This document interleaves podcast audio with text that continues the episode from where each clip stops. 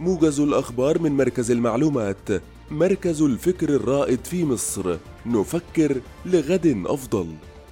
أصدرت رئاسة جمهورية مصر العربية بيانا أمس بشأن تصريحات الرئيس الأمريكي جو بايدن يوم الخميس الثامن من فبراير 2024 بشأن الأوضاع في قطاع غزة مؤكدة أن مصر لم تغلق معبر رفح في أي وقت.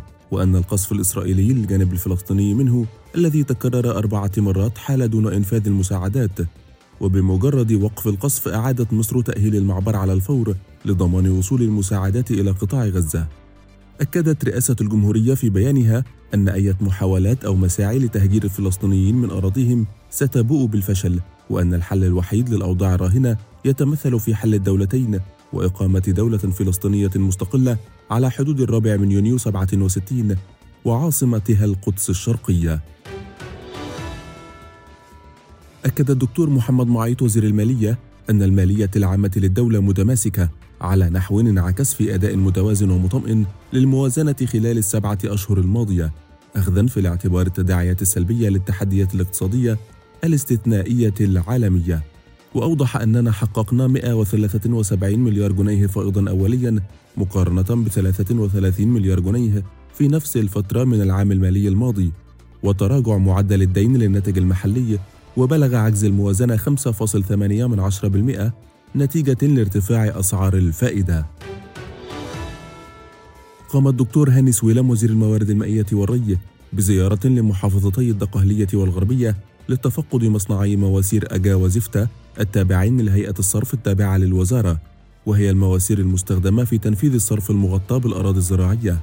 واستعرض الوزير الإجراءات الجارية لتطوير المصنع حيث من المقرر أن يرتفع معدل الإنتاج بعد التطوير لتوفير المواسير اللازمة لتنفيذ الصرف المغطى في زمام 80 ألف فدان سنوياً. التقى الدكتور محمود عصمت وزير قطاع الأعمال العام رئيس شركة تريتر السويسرية الرائدة عالميا في صناعة ماكينات الغزل. لاستعراض الموقف التنفيذي لتوريد الماكينات والمعدات من الشركة السويسرية للمصانع الجديدة التي يشملها مشروع تطوير مصانع الغزل والنسيج. وأكد أن الالتزام بعمليات توريد الماكينات في المواعيد المحددة من أهم عناصر الجدول الزمني للانتهاء من تنفيذ المصانع في إطار خطة التطوير. موضحا أن الماكينات الجديدة تعمل بأحدث التقنيات والتكنولوجيا بما يحقق كفاءة التشغيل والجودة العالية في الإنتاج. استقبلت السفيرة سهى جندي وزيرة الدولة للهجرة وشؤون المصريين بالخارج السفير هيثم مختار قنصل مصر الجديد في ميلبورن باستراليا لبحث سبل التعاون والتنسيق المشترك لخدمة الجالية المصرية في استراليا.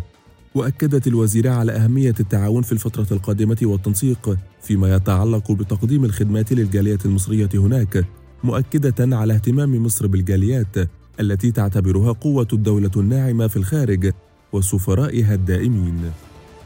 شكرا لاستماعكم موجز الأخبار من مركز المعلومات نفكر لغد أفضل